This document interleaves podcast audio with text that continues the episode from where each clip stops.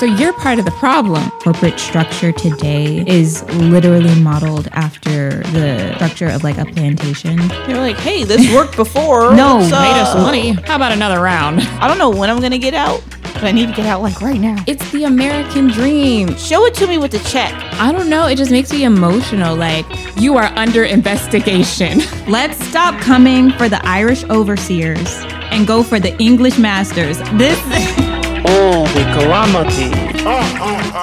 Welcome back to All the Calamity, a podcast where we discuss all the calamity in the world and how we're surviving the chaos. I'm your co-host Karis, and I'm joined by my two other co-hosts. Zoe. And Kirsten. All right, so what are we getting into today? Well, y'all have already seen the title of the episode Corporate Ghettos and Why Your Manager Can Catch These Hands. So you already know. Like, I hope I hope my manager is not listening to this. oh yeah, actually, I do. I like my manager. We don't want to hit you in the face. I swear. It's funny. We But- actually posed like we were but fighting. I on definitely Halloween. had some some questionable managers. Yeah, well, the T is I don't even have a manager right now because they quit and then the company won't pay someone to be a manager again and no one will take the the pay that they're giving. So I am managerless. And this is also an issue. The ghetto. We love it Might as well be another country.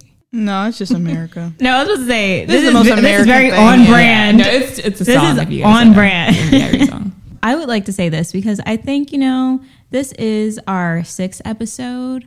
And I think we're comfortable enough with you guys to like be honest and upfront on this podcast.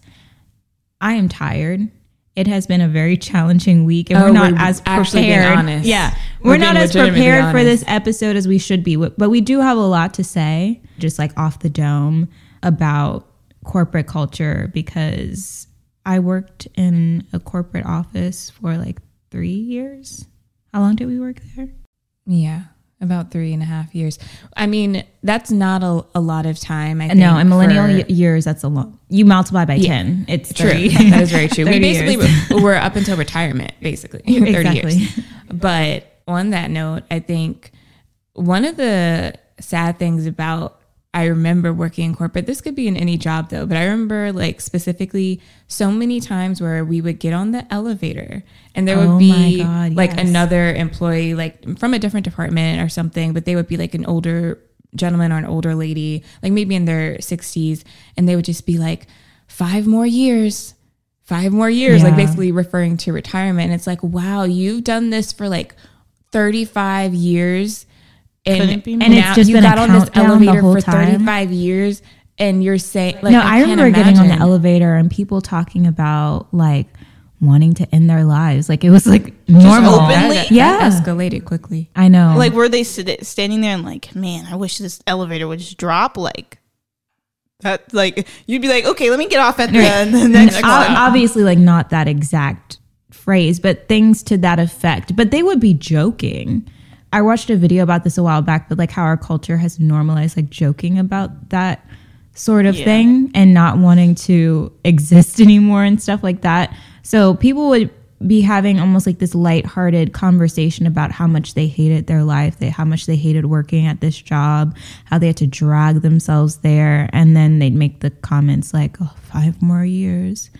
I'm like, couldn't Sounds like be a, a jail sentence, a prison sentence. Exactly. Like I, Um, It I- when do you get Yeah. out the slammer? Like it's just like, oh my god. Yeah. And I was also going to say, I feel like a lot of our episodes so far have in some way mentioned or talked about um, work life or like being in corporate in some way. And I think at first I was like, oh, maybe we're like kind of overdoing it. But then I realized it's like, no, because that is so much of people's lives and that was so much of our lives. And in a lot of ways, it still is so much of our lives.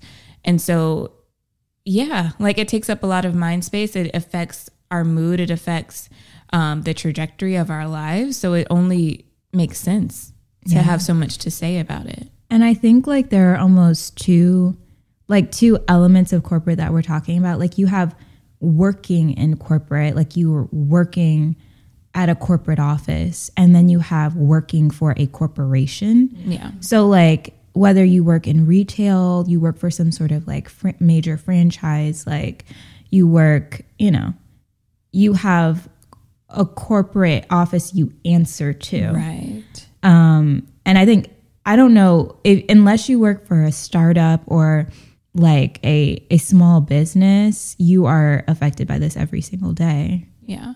And I will say though, when me and Zoe specifically are, when we say when we worked in corporate, we're referring to a time that we worked in a corporate office, not Right. just working for a corporation. Because that's been our entire careers. We've Yeah, worked for basically. some sort of corporation. Yeah, and I feel like there's like a clear difference between me and Zoe and Kirsten in the sense of our work experience. So after college, this the current job I have. I work for a music retail store. Y'all can figure out which one. Why are Um, you putting your take a business out guess. there? Yeah. Why are you Yeah, having I people don't care. Be trying to Kara- pull up Kara on you said guess, work. and I they're like, that. bet. Like, I we really, will guess. I, really don't care. Like I don't care at all. Anyway, um, okay. but um, Kara said, y'all can catch these hands. y'all try to pull up on me. but no. So I've never worked at a corporate office or anything like that, and I have limited work experience in the sense of working for a company or someone else's business. So out of college, this is kind of my first.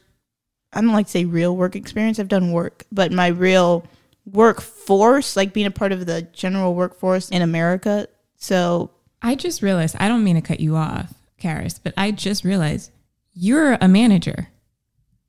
So you're part of the problem. Shut up. No, I'm not. Okay. She thought she to was make gonna- this clear. I Wow, am I a realized low that. level manager at my store, but not really. We're called store leads.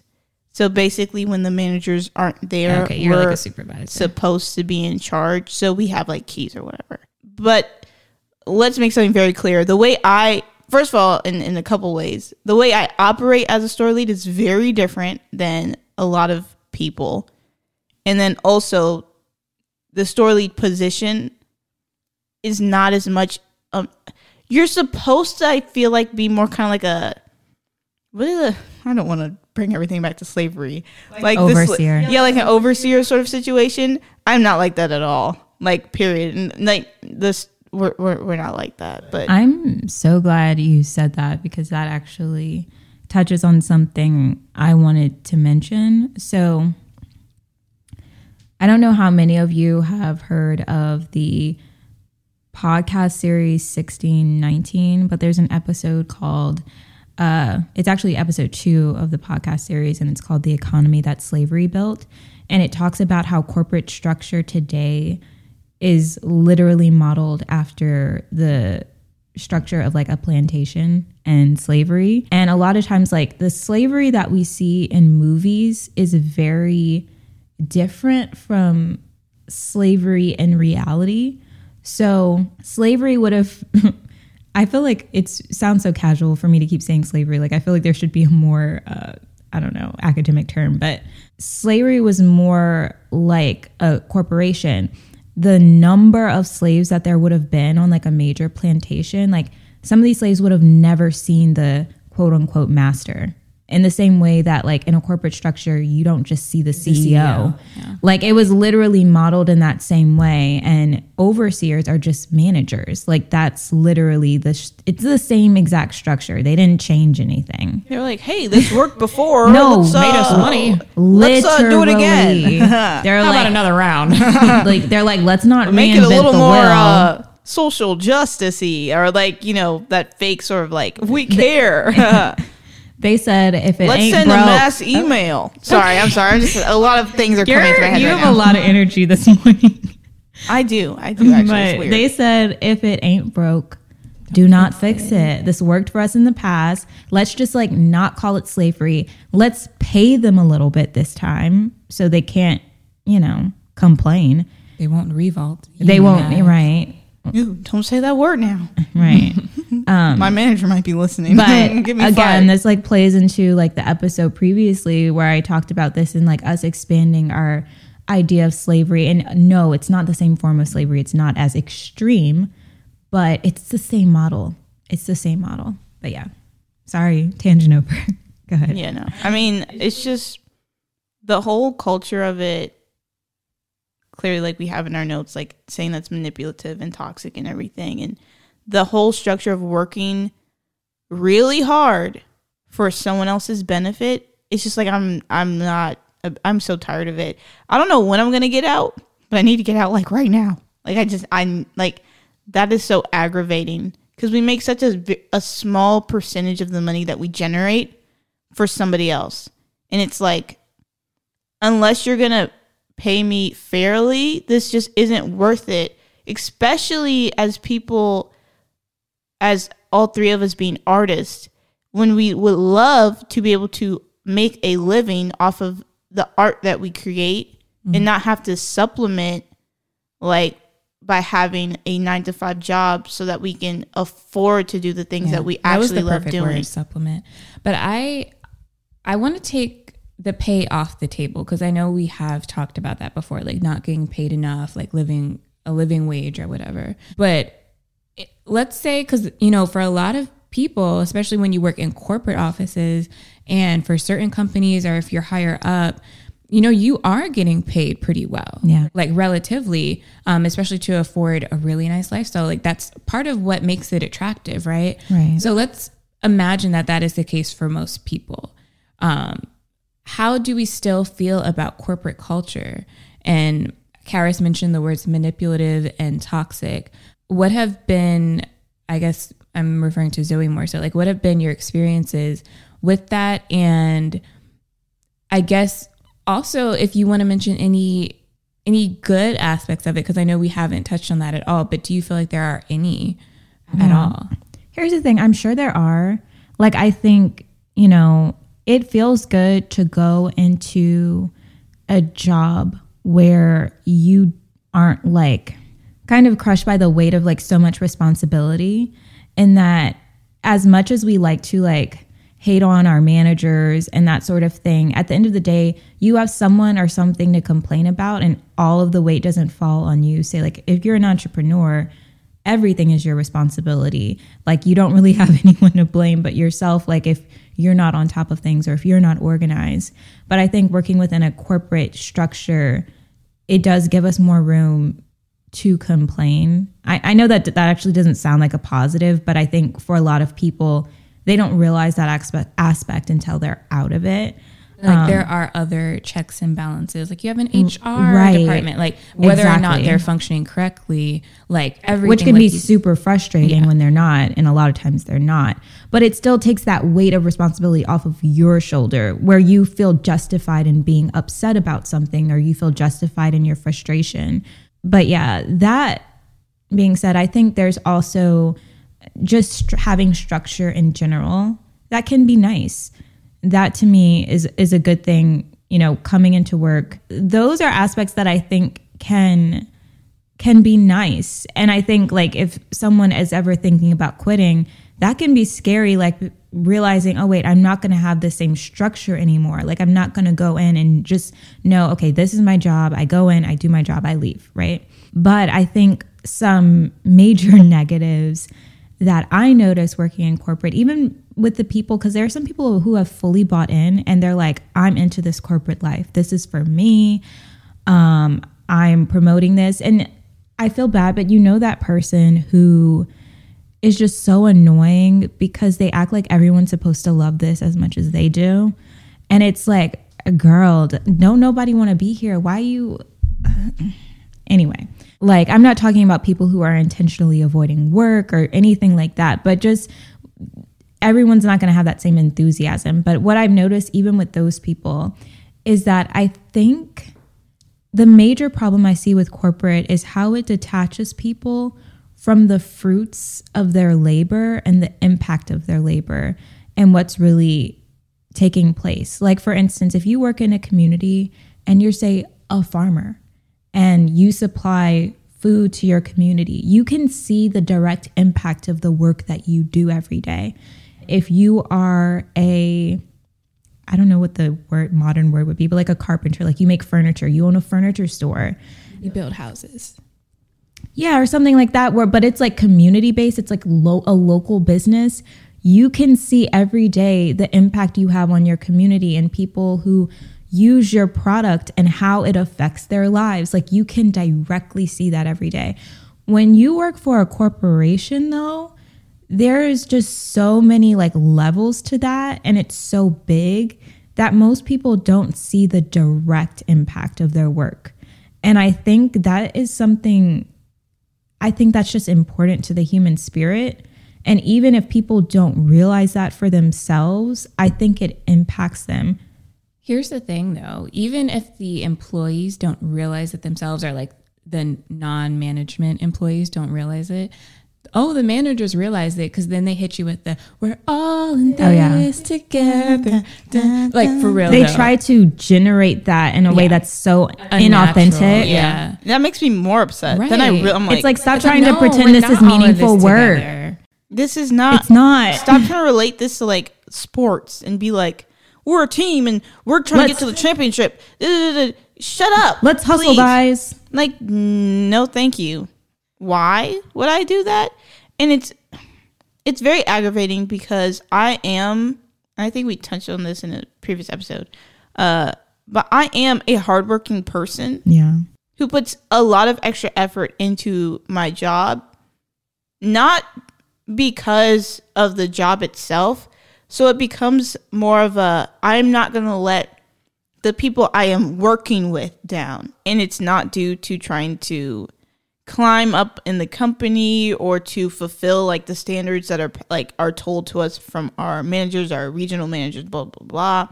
Like I work hard at my job because I don't want to let down my coworkers that are in the same circle as me. Like I'm going to work hard so that their jobs aren't as difficult cuz I know they're dealing with the same crap. So when I go to work and I pick up extra things to do and like fill gaps or you know make sure certain things are getting done managers see that though and they're like see they're they've bought in. They're doing this i'm like this isn't about you. I'm not doing this because you said these are numbers we have to fill like i do extra work because of the crap that we have to deal with as kind of the slightly lower level employees and I want to make sure that when they come to work, their jobs aren't even more difficult. So I clean up messes that I don't have to clean up. I, I'm not talking about like physical messes. Well, that too, but I, I'm not cleaning the bathroom. But I'm talking about like, you know, things people might have messed up with, customer situations, bad communication between this, that, and the other. And I try to fix it or resolve it because I'm like, I know how this freaking system works, and these things will not get resolved. And then super big issues that then some random employee has to fix because we let it spiral. But yeah, it's just like that part of working for a corporate business is super aggravating because they want to highlight you as some sort of mold of mm-hmm. a employee and be like everyone should be doing this everyone should be mm-hmm. doing that as if i'm somebody who sees this company as like something i feel ownership in when i don't. And it's like are y'all have a, a marble loop i don't know the phrase but like you know are is something not clicking? I'm not doing this because i love this company. I'm doing this because i'm a decent human being. Like and they take advantage. and then they of take that. advantage of that. It's it's ridiculous. But Karis, what you described, I think, is a perfect example of what people need to feel meaningful in a job because you instead of focusing on all of these metrics and these things that corporate highlights as important you took the community around you your coworkers and you're like i care about these people. I'm going to do my job in a way that i can see the direct impact on the people around me. And even if that that includes the customers you interact with but you're working from a place where like you need to find meaning in what it is that you're doing. And so focusing on like just the metrics and those like kind of empty things isn't your goal. And so you work harder so you can input meaning into something that was not intended to be meaningful. And i think kirsten and i did the same thing in every job that we've been in where we kind of took ownership of our own situation and try to basically take meaning out of like every job that we were in and make sure we were making a good impact where we could.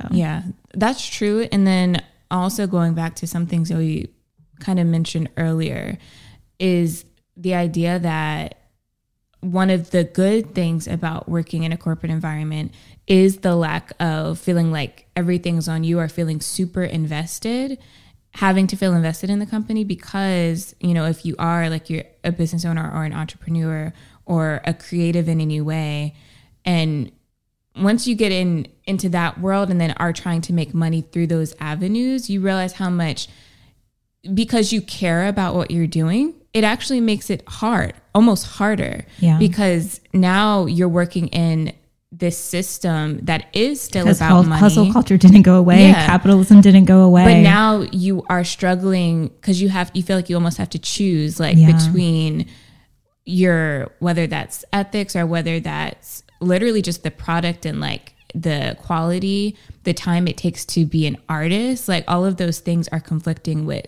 basically making money and another thing i wanted to say is that when we talk about like impact and seeing the impact on like people around you and like your your community and how that could help you feel purposeful you know again bringing it all back to money you know a lot of people feel that impact is when that um, direct deposit hits their bank account that's that impact Right. and you know That's while, so sad to me, while though. i could sit here and judge people for that. Like in some ways i get it. Like especially if the world is built around like the thing whether first of all you have to buy your time Right. you know? So you have to buy a a stable you know a stable life basically a life where you feel secure especially if you, if you have a family. You know if you do want luxury things if you do want to experience you know like i said traveling you know those things cost money. So i get how for some people it can be a motivator it's just unfortunate Yeah, i don't judge people, people- for that i do judge people who are ruthless and Yeah. you know uh,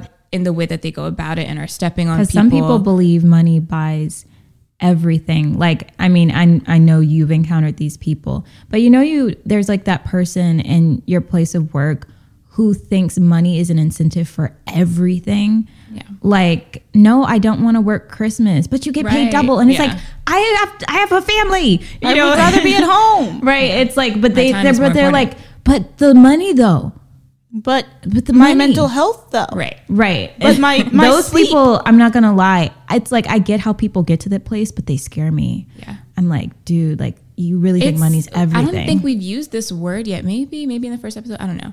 But it's the American dream. Like this Yeah. idea of climbing a ladder, the opportunity, and you have to go seize this opportunity. That's what that is. And I feel like it's it is scary for some people who have like sold their souls basically to this American dream. I'm sorry, y'all. I do not buy the American dream. The American dream was not I do for not me. want it. like it wasn't built for me. I have dreams, but they're not American. Okay, oh. that was a word.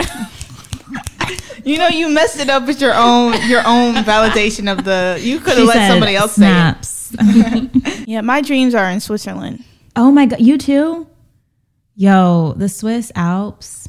I mean, I would just like everybody that listens to this podcast know.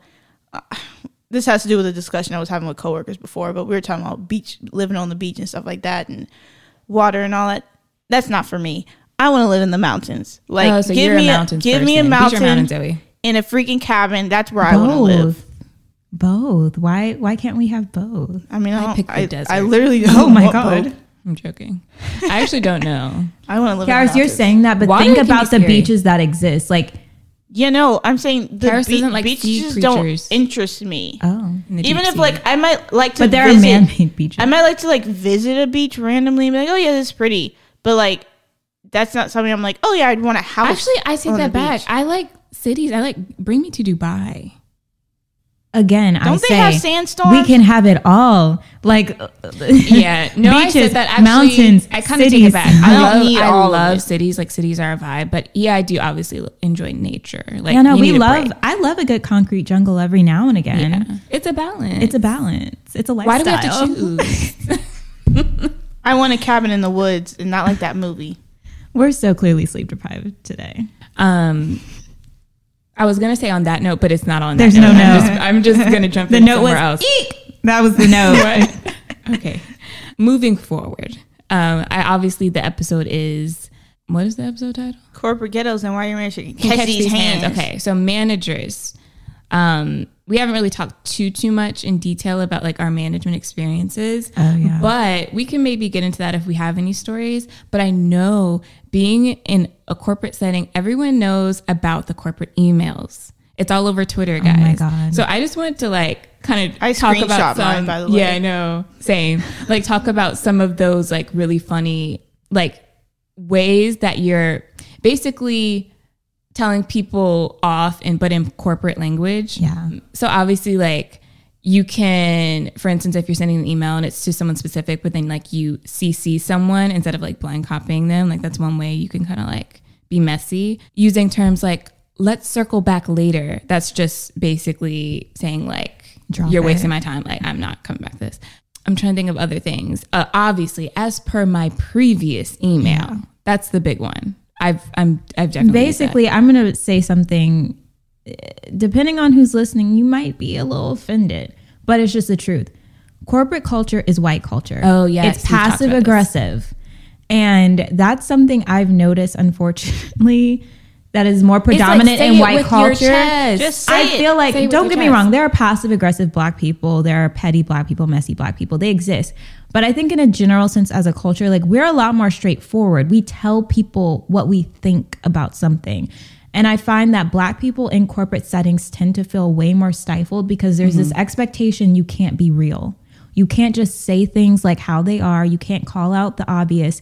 And when I've been in all black settings or even in corporate environments, but say it happens to be a room and we're all black, that film is just kind of lifted. Yeah. And I feel like we So can true. finally say what needs to be said. But corporate culture is white culture. And it's like You like, know what? Why it is? Oh, this is gonna Uh. cause maybe. I feel Say bad. it. Say it with your But- chest. We Yeah. were just saying that. I know. Got to. But the problem is, I think, you know, you mentioned passive aggressive, but I think partially it's because a lot of minorities have had to develop very thick skin, and a lot of white people, in many ways, haven't in certain areas. So, like, they can't take you just saying it how it is or like being really upfront. Whereas it's like black people will do that to each other and it's all good. and it's fine. Like you know what It the other doesn't mean thing I don't is? like you. Doesn't mean I'm even coming for you. Like it just is what it is. Like I'm just telling it to you straight. And I don't know. Like I'm not in white households, but I don't feel like I just don't feel like that is there because if they are being, I'm trying to think of a better word, but if they are being really straightforward or like kind of rude about something, that usually means they don't like you or they are being mean on purpose. On purpose, yes. You know what Like, the other thing is? And this is a little bit darker. I think historically, I don't have actual information to back this up, just so you know, but it's just kind of a, a perception. Historically, certain white people knew they couldn't just be out here saying things because these are the same groups of white people that would be putting hits out on you and getting rid of you very quickly, especially if we're talking about like these huge business spaces. Oh, you're talking about like mafia. I'm not even just talking about you say that, but this isn't just like the mob. I'm talking about white corporations. Like you couldn't just be outspoken about what you really thought. Yo. You had to play a certain role because they would be they would cut you so quick. But goes other back- white people. yes, like you would get cut so quick. You get cut down. but Like- that goes back to like, Europe. That's Have what you I'm ever talking watched about. like those they, like- they have poison in your soup the next morning. In You your- can't just be in talking. your in porridge. your, in your chalice? You can't just in be your- talking. the lips of the chalice are poisoned. Like they was calling upon them witches to like do spells and stuff. Like, but no, like if you've ever watched to die at like dawn. movies like I don't know, I've actually never seen The Crown. I- I've seen a couple episodes, but like that kind of like we don't we're not direct about anything. We just like you said, like we just get rid of people or they like disappear and no one knows what happened. Like I don't know what that is, but it's like black people just tell you what it is.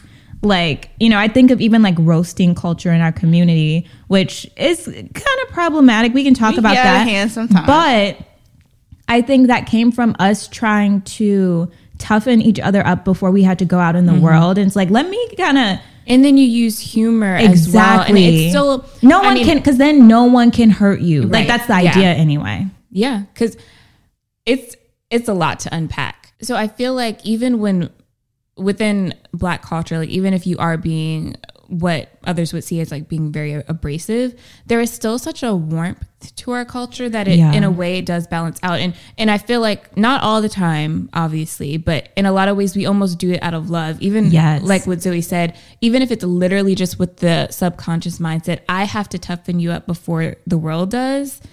You'd rather I basically like but what your parents say when they whip you, like Yeah. it's better I do it than you not be disciplined and then go out in the world and have to have someone else do it in a different way. You know what I mean? But have you ever like met those like older black women who like they'll be like I don't know, like say like a white girl who like meets her or whatever, and she's like, oh my god, she doesn't like me or like she hates me, and like she's so, and it's like you're like, does she though? Like she's not done anything to you that. And it's like, I think we have a sense of being able to tell when someone's just kind of tough on the outside, but they're like a really sweet person on the inside. Just like, because culturally, it's like we just say things. Like, I've known multiple black women like that in corporate settings who kind of rub people the wrong way. But I'm like, oh, Exhibit A is like oh, a older black woman I worked with at a hotel. And I remember we had a new employee and she was white and she was like, "Oh my god, I think like she hates me." And it's like, "Oh no, like that's just how she talks. Like that's just, you know." And like you get to know her and realize she's like really sweet and she just wants the best for you. Like she has no ill feelings, but if we're like rushed, or she's just going to say things like say it how it is. Like it's not personal but yeah that that type of thing does not fly over well in corporate culture you have to find little passive aggressive ways to say what you really want to say to like put people down passive aggressively so that they Yeah. don't put But- the hit out on you.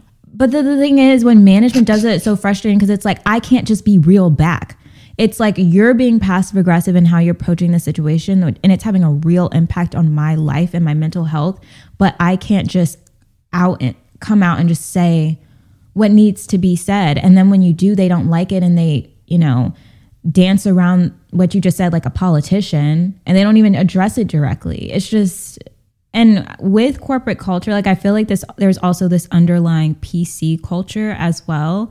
And i wish we would just call it what it is. Pc culture is just an extension of white corporate culture of like we'll have all of these underlying offensive beliefs but as long as we say the right things and put it in the right way and avoid talking about this then it's okay. And it's like no honestly i feel like black people respect you more if you're just real. Like if you racist just say that. Like I, then we can go our separate ways or whatever Trump versus Biden. Ooh, th- let's, like, wait, let's sorry, it's too much. Are we too not supposed to get into this? yeah, but Ah! like We'll talk about it I'm. I'm gonna be honest. Like I would rather know what I'm dealing with. Like I don't want you to pretend to care about me and pretend that it's all this because then it makes it harder for me to call you out. If you're just real, then we can actually have a conversation or realize, hey, you know what? A conversation is not even going to be productive because you're you don't really I would rather that than someone who pretends to care, pretends to want, all the time. pretends to want a conversation. We have the conversation, go through all that emotional labor, and then you don't change. Just be real. And honestly, you will find the white people that black people kind of embrace more as a community, or it'll be like, you know what? He's all right. Yeah, they is the people like that. who are So-and-so's real. right. You don't have to. You don't You know have to. those are? participate in black. You don't be have to be ultra black and like act like you like all these black things. You can be the corniest white person ever, but if you are yourself and you're real and you're honest, and we don't have to like Guess. do all this guesswork about who you Or are. This is why black, Black people people, like you. mess with gingers. I'm sorry, I Yeah, just had to add that's that in. That's, That's the- enough, Look, yes. because gingers have to learn to just be themselves. Because even the white people We're be not disregarding them. I, I'm here for y'all. Okay, I'm here for y'all. Put that in the clip in a snippet. I'm here They for said the when you're allergic to the sun, you can't pretend not to be white. Like we are who we are. Okay.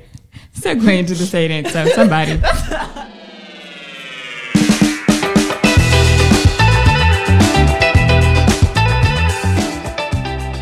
All right, guys. So you already know this is a segment we like to call Say It Ain't So.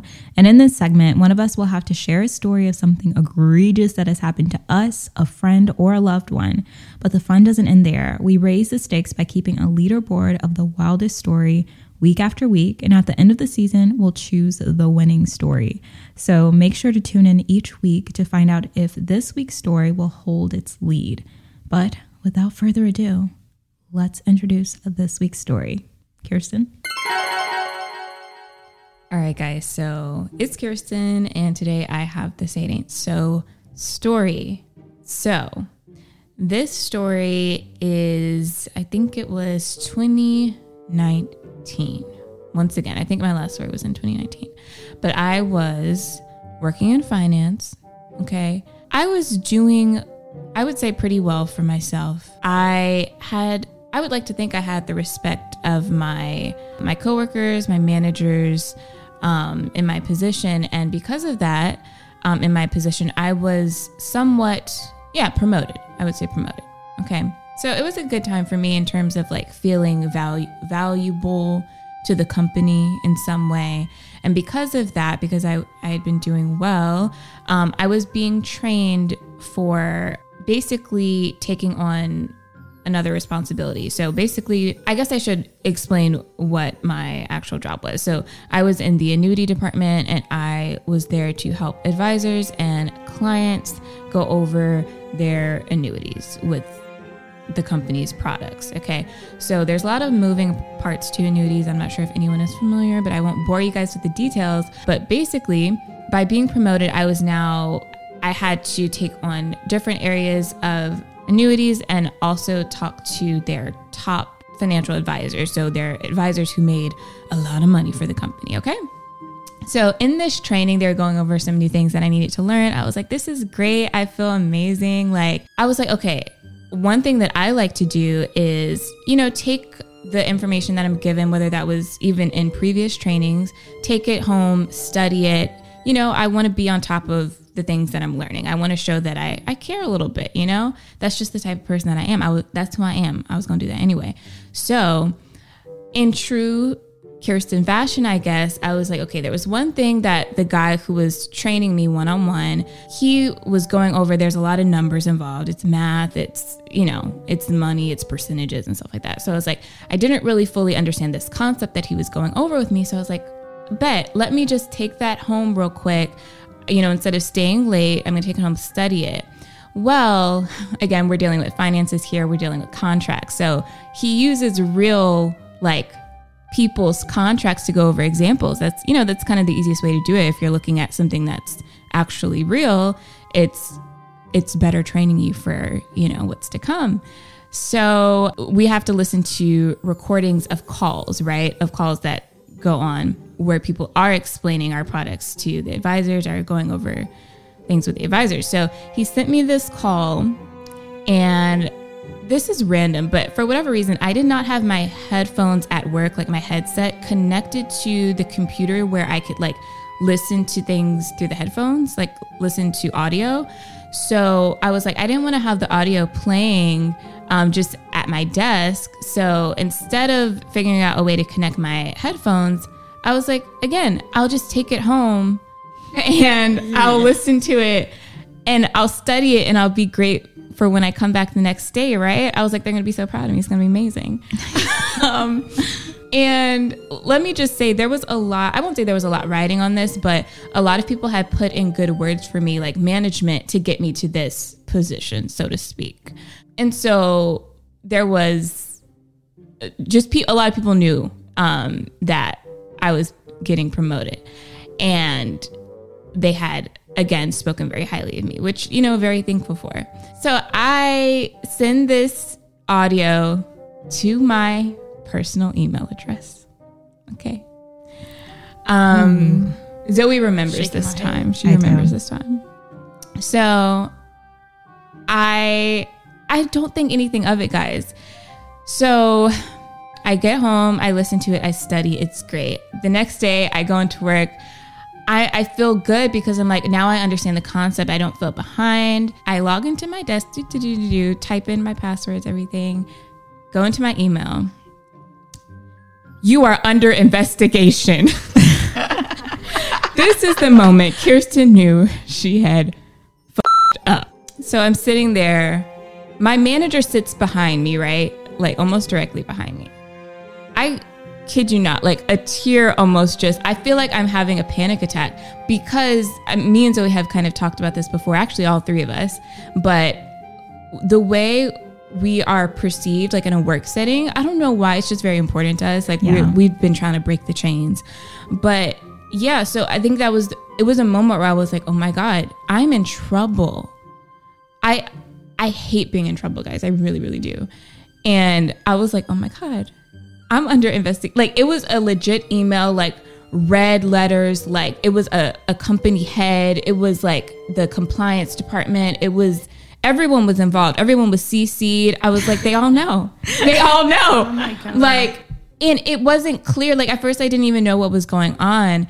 Um and i was like oh my god. I read the email further and it was like i sent this email to myself of a recording of a top I think this was a, a recording of a client, or no, it was a recording of a top advisor, though, going over a client's contract. It had the contract numbers, it had the clients, all their personal information that he talked about, because on the phone call, you have to like verify Right. the person's information. So, all this personal information, we're talking money, all the money they have in their account, what they're going to do with it. We're talking death claims, we're talking it was just i think a- a social might have been involved and now i had i had sent that to myself in a personal email. Again contract numbers i can access those things now. Like that is not okay. For whatever reason i just i wasn't thinking. Like i literally was not thinking. And so i remember as i'm sitting there tears almost falling from my eye. I just my supervisor, not my manager, but my supervisor came over and he was just like, It's okay. It's okay. he was like, I know that you're probably freaking out, but it's okay. Like, I just felt so embarrassed. Like, I- didn't even know how to explain myself. And then to have to, like, the guy who was training me, I just, I know he was thinking, like, what is wrong with this But I think it speaks to your character that they automatically assumed you just did it mistakenly and weren't thinking about like they didn't assume like oh she sent this to herself because she trying to- plans to rob the But here's the thing, like obviously my immediate my immediate manager, my supervisor, yeah, they knew. But the people cuz to explain my position a little bit more, not my position, but how this is set up. Like we have an office where in the state that I live in, right? But then there is another corporate office in like New Jersey. So they were communicating to the people in New Jersey about me and that's basically I was getting a position because it's over the phone like you can do it from anywhere. So I was being promoted to our my new managers were managers now in New Jersey. So it wasn't my immediate managers. And so these people don't know as much about me. They don't know. They're just like, okay, they were this girl was recommended and she, the first thing she going to do is be sending Commit contracts. fraud. Yeah. it was it was a whole ordeal. It was so embarrassing. Um and yeah, I will I knew like after that I was like, okay, I'm not studying at home anymore. it's just Work it was not worth it. It was yeah, work stays at work. It was not worth it. But yeah, so I did have to go through the investigation. Um they had to call, ask me questions. I had to get this whole document um, Notarized. notarized. It was it was a thing. Um I was like suspended. It was yeah, so um, that's my say it ain't so for this week. Obviously, it did technically end well, I guess. I just I had to go through the investigation process, but it was a lesson in honestly just me regulating my em- emotions in terms of feeling like you know, like not being perceived in a particular light, making a mistake, like, oh my God, you made a mistake. It's not the end of the world, literally. So even when you're under federal investigation, it wasn't federal, wasn't but you know what I mean? It felt like it was federal. Um, but yeah, so that's my say it ain't so. I just imagine your your manager coming to you be like, all right, so the feds are involved now. All right, y'all. So welcome back to our main topic of the podcast. I want to get into something. Can we call out and talk about these crusty ass CEOs of these companies? Like, it's time. Their Show reckoning your has. face. Their reckoning is or here. don't, or don't. Yeah, No, just they say- all look like robots. Stop. Why they all Oh, look they're like the that? same. I want to make. I'm convinced someone has actually perfected cloning. They're all They're clones sim of each other. characters. Someone made they're, they're literally like sim characters. Every time I No, see it's one. Mark it's Zuckerberg, one I get white man scared. who has cloned himself.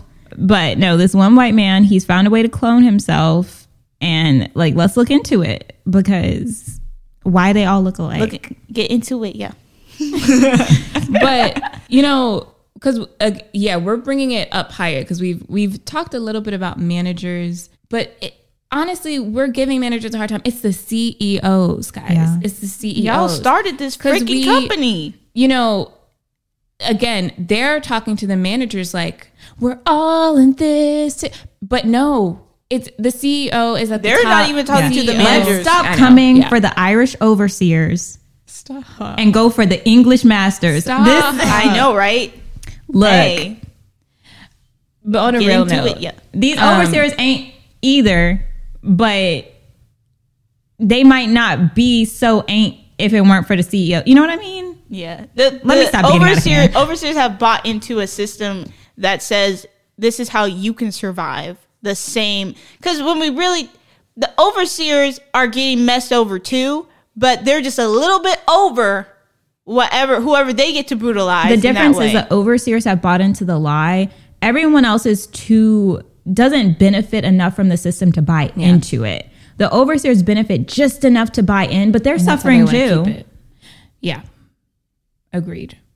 But, you know, I guess let's flip this because I think I won't say it's easier said than done, whether that's being a manager, being a CEO. I think when you're on the outside looking in, I think it is very easy. Now, obviously, there is evil, there is people with horrible intentions, there is um, people who make money into a god. There's all of that stuff. So I'm not discrediting that.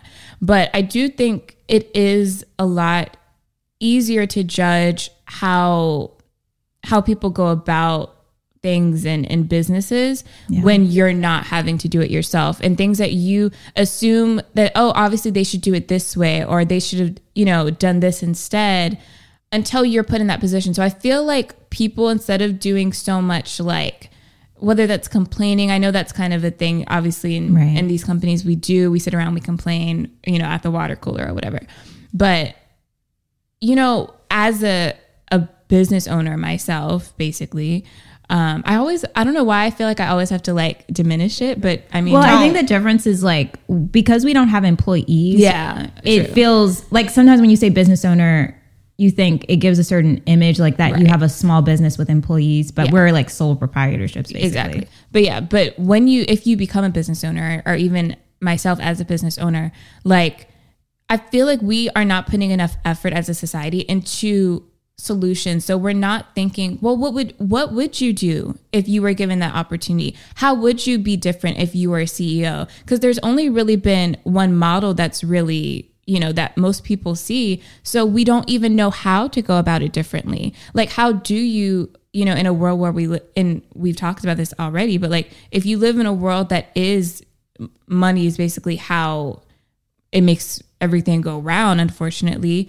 how do you then work through that and be ethical? How do you work through that and you know focus on mental health? How do you say okay yeah profit is something that i may need to to live but at the same time i'm not willing to sacrifice this? And then how do we balance that so that it's actually sustainable? Because you know i've said before to myself like a part of the issue with you know working for corporations or working in a corporate setting is it's just so i feel like it's not sustainable. You get burned out very easily. But even if you become a business owner even if you're doing something that you love you know how do you make that sustainable? Even on a in a profit way not in because when i'm talking about corporate a lot of times i'm like mentally and emotionally and spiritually and all that stuff that it's not sustainable in that way.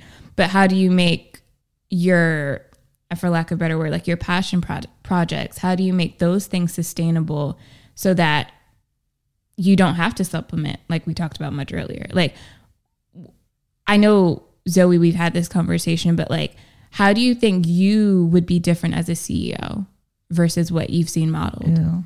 I feel like that's such a good question. But if I'm being honest, I'd have to say, like, I'm still in the process of figuring that out, which is part of why, like, even if I was in the position right now to hire employees, I wouldn't because I don't think that I would be different enough in all the ways that I'd want to be. it is truly a learning process and it's hard because we are still in this system. Even like once you leave a corporate environment, like we still live within like a capitalist society. And I just want to say this really quick. It's a little bit off topic.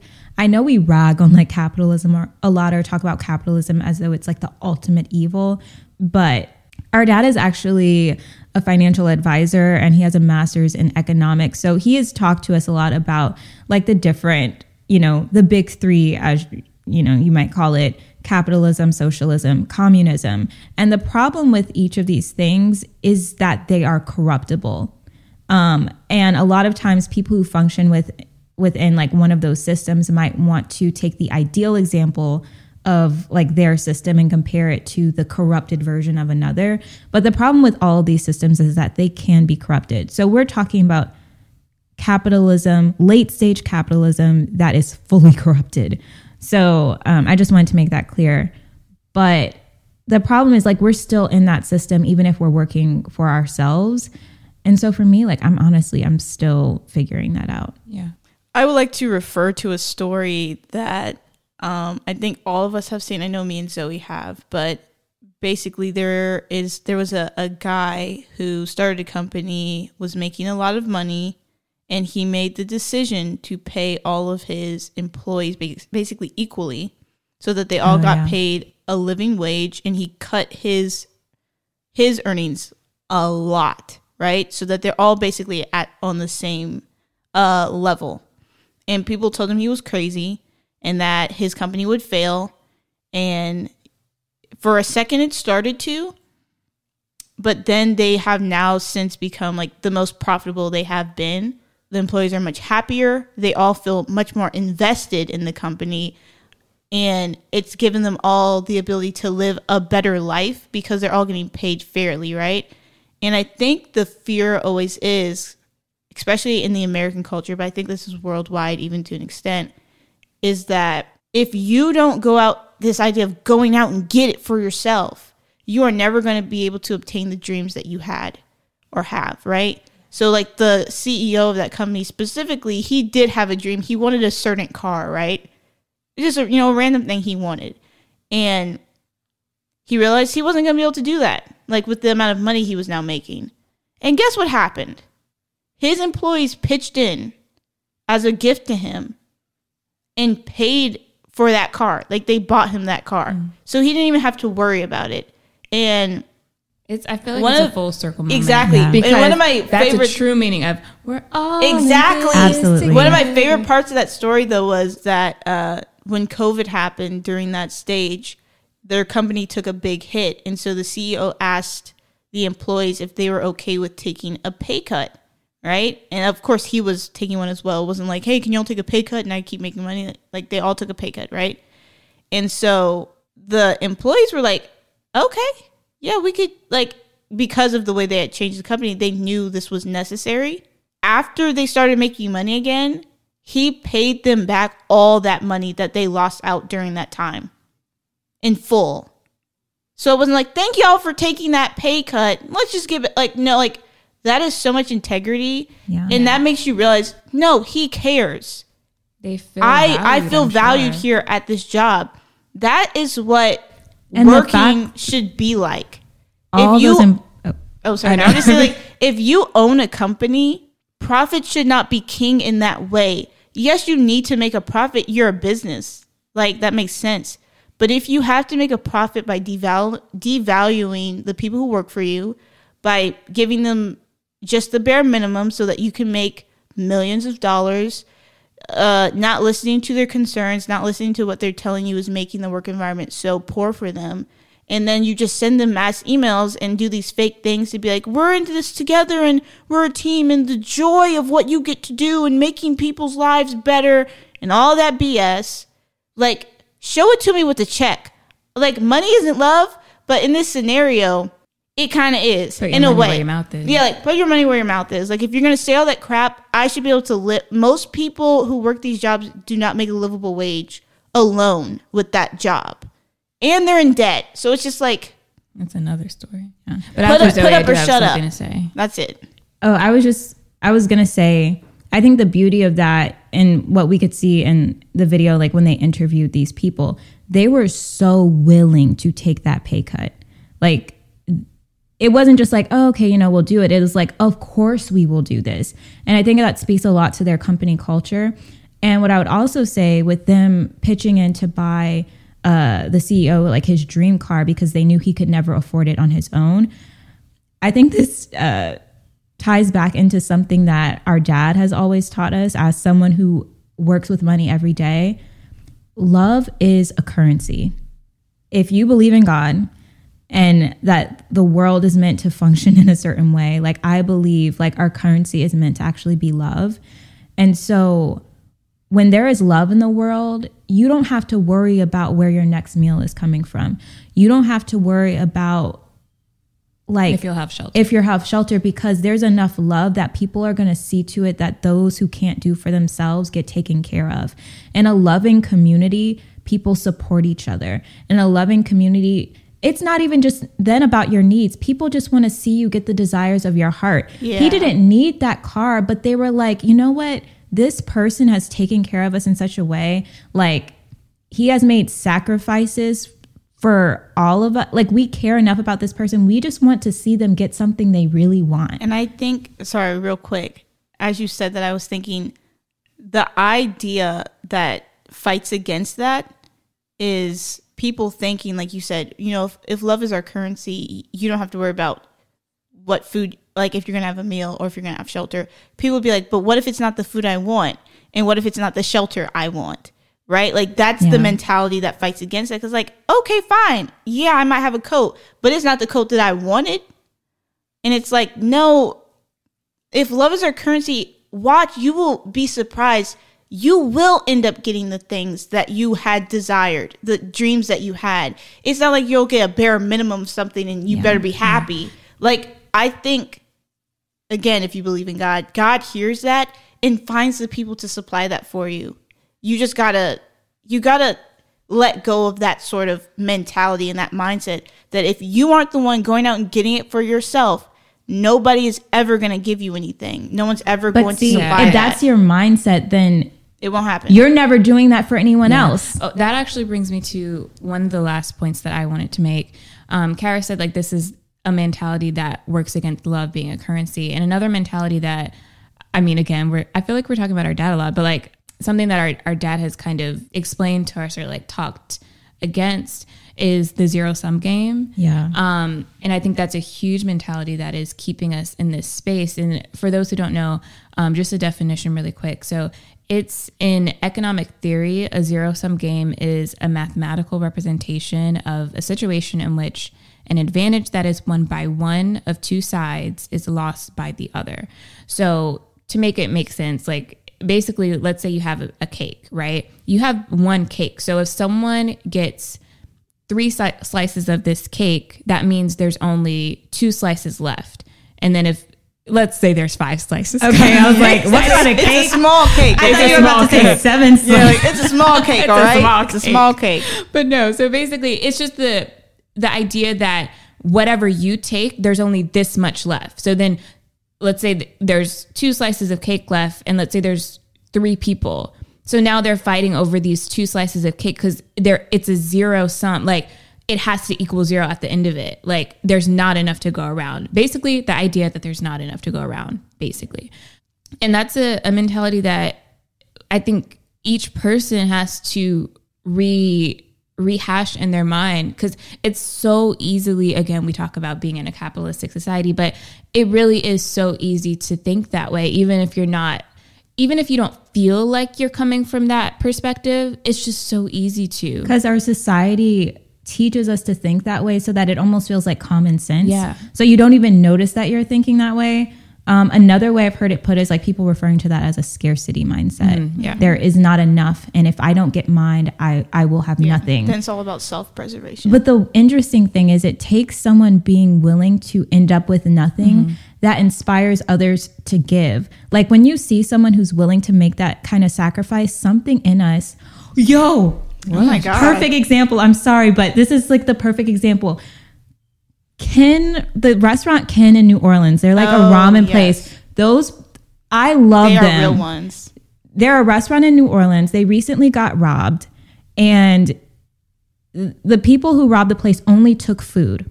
So it was very clear that it wasn't like they were trying to get money or Oh, for something like that. this was right after a hurricane in New Orleans recently, yes, and So- the power was out, so people didn't have. But this food didn't. stuff. This didn't This was, like, happen. this was recently. Yeah, this was like a few Oh, days recently? ago. Oh, okay. Now I know some people are probably still without power. I'm sure. Yeah, there's, I mean, are still suffering from the mm-hmm. effects, but the people just stole food. So they posted on Instagram and said, you know, a lot of people have been asking about this. No, we're not pressing charges. We're not filing anything because we understand that food insecurity is a real issue in our community.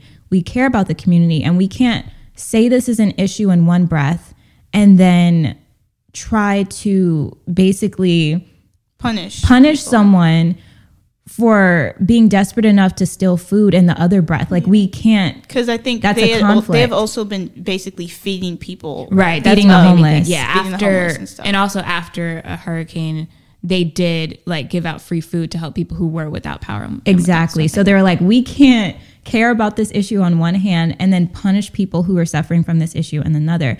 But what was so inspiring is like in the comments of that post, there were then people like, hey, how can I donate to you guys to cover the money that you all lost from this robbery? Because we love you, we want to support your business, and we understand food insecurity is real. We understand why you're not pressing charges, but we also want to support you guys. And I'm like, that's the currency of love Yeah. right there. I don't know. It just makes me emotional. Like, I'm actually not. I'm gonna not gonna cry, but I do. Anytime I hear stories like that, it is just like, gosh, like that. Like to realize that there is still love in this world. Like, Yeah. it's just so beautiful. Like it sounds corny, but like it's so beautiful. But um, yeah, I think that's a beautiful note to end on. Yeah. Um, but before we end officially in this episode, this has actually been, I think, a good episode, but uh, I think it's slightly longer. If Yeah, It's a little all over the place. We weren't as prepared as usual. Yeah, but that's okay. I hope you guys still enjoyed and rock with this. But if you have been rocking with this, then you know we have to end this off with our last segment. And this segment is Get a Clue. And in this segment, one of us will talk about an issue that we have either dealt with in the past or one that is currently ailing us, then share some advice on how we can overcome it. Today, Zoe will be sharing with us. All right, guys. So, as we've mentioned in this episode, I worked in corporate for a few years. And I remember initially I didn't have much of a voice because I'm the type of person I like to know what it is that I'm what I'm doing, um, how to do my job well. So I'm not the type of person to fake it till you make it. And I told my manager that. I'm like, you know what? I'm not confident in my position right now, but I will be. And so you're going to notice like I'm not going to seem confident in everything or I'm not going to pretend, right? Like it's going to take me a little a minute to get my footing, but once I do, I will be confident because I will have invested the work and I will, you know, know that I know what I know in essence. So it took me some time to kind of get to that place. And I don't know if they believed me because initially they were like, you, you got to be more confident. You got to be more assertive and stuff like that. I'm like, it'll come. So it did eventually come. And so once I got to the point where I was confident, I actually ended up helping out in like training sessions, helping to train new employees because they saw like, oh wait, like she really does like know what she's doing. And so I I kind of formed a lot of relationships with like newer people and in a weird way I start to feel like a little responsible for them like when they would come into the company and would be having a hard time and I knew that I helped train them so I knew that they were trying to do a, a good job like they were doing their due diligence but they would experience like these weird pushback from management or be put in these weird, uncomfortable positions, or there would be pressure for them to sacrifice their quality to meet certain metrics. And it just wasn't right. And while I had experienced these things personally, it was one thing for me to experience them, it was another thing to see so many people experiencing it. And so, kind of by default, I ended up becoming uh, an advocate in a way for our team. And I would bring up a lot of issues to management personally. And I can honestly say I felt justified in bringing these concerns to management because at the end of the day, I knew that I was doing my job well. And so I knew I was doing my part and I wanted them to do theirs. I wanted them to do their part to make it a good working environment for everyone. And one thing I noticed in that, I felt like there were people behind me and um like I definitely felt like a sense of camaraderie in us bringing like these issues to management.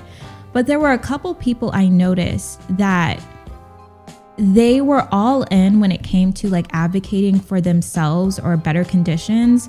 But then if they were in certain situations where they had a little more power, they would behave no differently than management.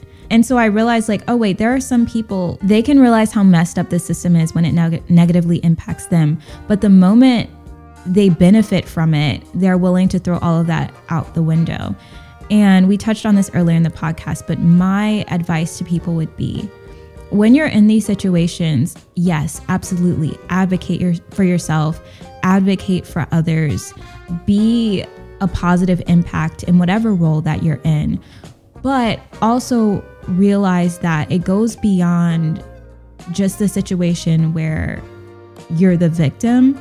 In a sense, like when you're in a position of power or you're, if you're in a position where you're benefiting from it, we have to be willing to sacrifice that for the sake of what we know is right. Um, for those who don't benefit from this situation at all. And so that's something I feel like I had to learn the hard way because I thought, oh, we are all in this together. We're all advocating for change. But I realized for some people, they only want it change for themselves. And so as I'm going into being like a business owner and having a business for myself, I understand, I realize that's something I have to fight against within myself as well. And before I take on employees or have people that are dependent on me, I have to be willing to make those tough decisions and be willing to sacrifice for what it is that I believe in. And so, my advice to anyone out there is basically always self evaluate, realize what part you might play in a system, and have a level of awareness that allows you to change where you can and to make a difference where you can. But yeah, that's that's my two cents on the matter. That's my good clue. Love it. Love Here it. for it. All right, so that is the end of this episode of All the Calamity. Thank y'all so much for tuning in and listening and following us. So if you want to keep up with our podcast, please go to our Instagram at All the Calamity. Give us a follow. Make sure to interact, like our posts, look at our stories, and don't forget for our Say So segment, we will have a poll on our Instagram where you can vote for which story you like the most, and you can see which one is winning, which one is losing. But yeah, keep listening. We'll have another podcast episode out coming soon. We'll have some sneak peeks on our Instagram. Thank y'all so much for listening. Don't forget to download our podcast wherever you are listening listening to it on. Please download our podcast. Tell your friends to download it. Tell your uncles, your aunties, everybody. Tell them to download it. Give us a listen. Give us a follow. And thank y'all so much. Bye. We're out. Bye. Till next time.